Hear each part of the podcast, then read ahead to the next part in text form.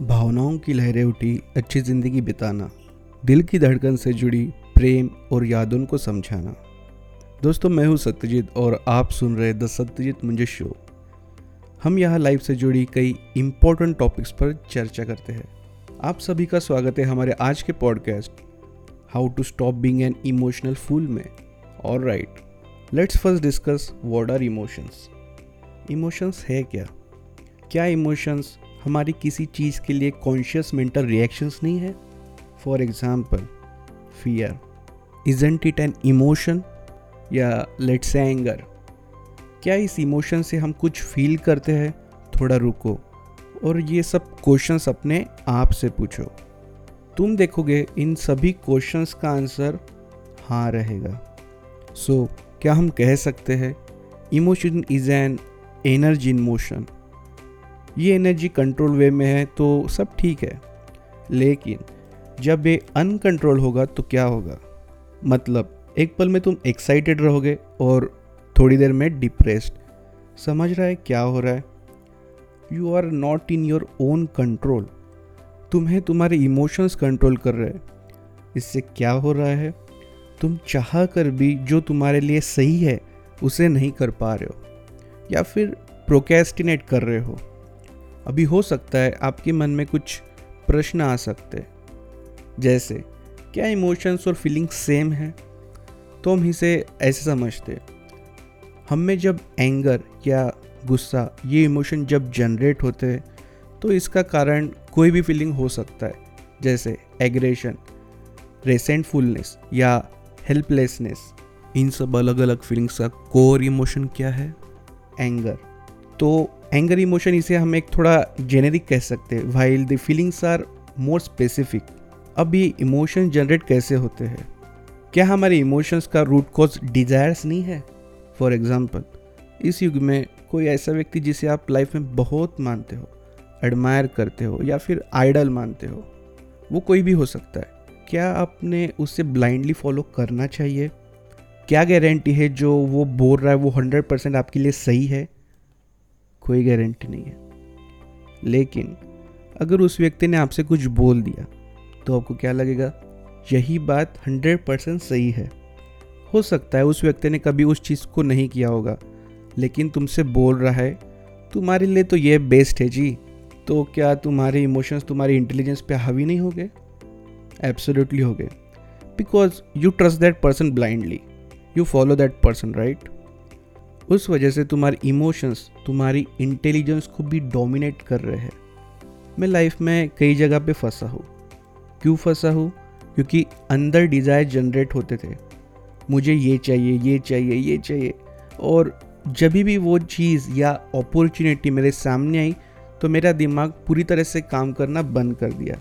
Emotional हो गया right in short emotional होकर के कोई डिसीज़न ले लिया और फिर रियलाइज़ किया। Maybe I could have taken much better decision if I have been more emotionally stable life में ऐसा होता है या नहीं होता है?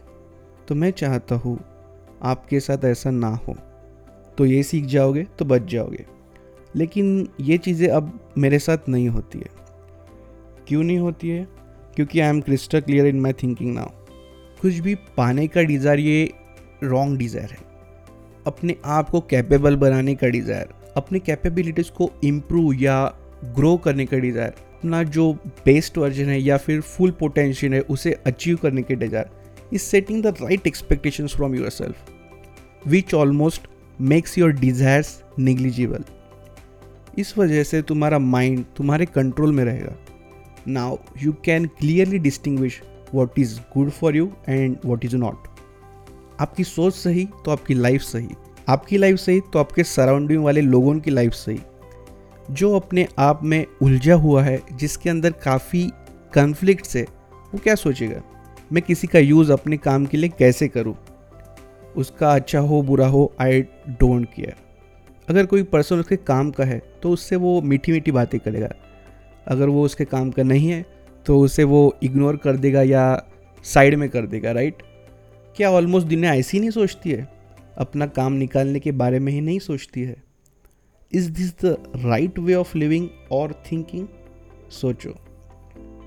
क्या आप इससे खुश रह सकते हैं ऐसे थिंकिंग से? आप खुश तो रहना चाहते हो, लेकिन आपको पता नहीं है खुश कैसा रहते खुश रहने के लिए ना कुछ ऐसे सीड्स अपने अंदर प्लान करने होते हैं कि जैसे जैसे हम लाइफ में आगे बढ़ते रहे, आप अंदर से और पीसफुल होते चले जाओ। लाइफ को क्लियरली ऑब्ज़र्व कर पाओ, सुकून के साथ। हमारी जो इमोशनली इतनी बुरी हालत हुई है ना, जो इमोशनल ब्रेकडाउन है, अगर तुम उसे सप्रेस करने का ट्राई करो, अगर तुम माइंड या थॉट्स को डाइवर्ट करने का ट्राई करो दैट विल नॉट वर्क अगर शॉर्ट टर्म में काम कर भी लिया ना तो लॉन्ग टर्म के लिए ये काम नहीं करेगा, बल्कि चीज़ें और कॉम्प्लिकेट होती चली जाएगी। Then what is the solution face it खुद की कैपेबिलिटी बढ़ाने पे फोकस करो। Show some courage just be with it मतलब जो भी तुम्हारी इमोशंस है जस्ट बी विथ इट भागने से कुछ नहीं होगा। जब आप उसे फेस करना स्टार्ट करते हो you will start feeling much more powerful इसी के साथ मैं आपको एक प्रश्न के साथ छोड़ कर जाता हूँ। तो क्या आप आज से, बल्कि अभी से, अपने इमोशंस को समझने उसे फेस करने का प्रयास कर सकते हैं। आई एम कॉन्फिडेंट आपकी ये कोशिश आपको लाइफ में ग्रो करने के लिए हेल्प करेगी। आपका बहुत बहुत शुक्रिया आज का एपिसोड सुनने के लिए। उम्मीद करता हूँ आज का एपिसोड आपको पसंद आया होगा। हमारी कोशिश आपको पसंद आ रही है तो आप हमारे शो को फॉलो करें और अपने फ्रेंड्स और फैमिली के साथ ज़रूर शेयर कीजिए।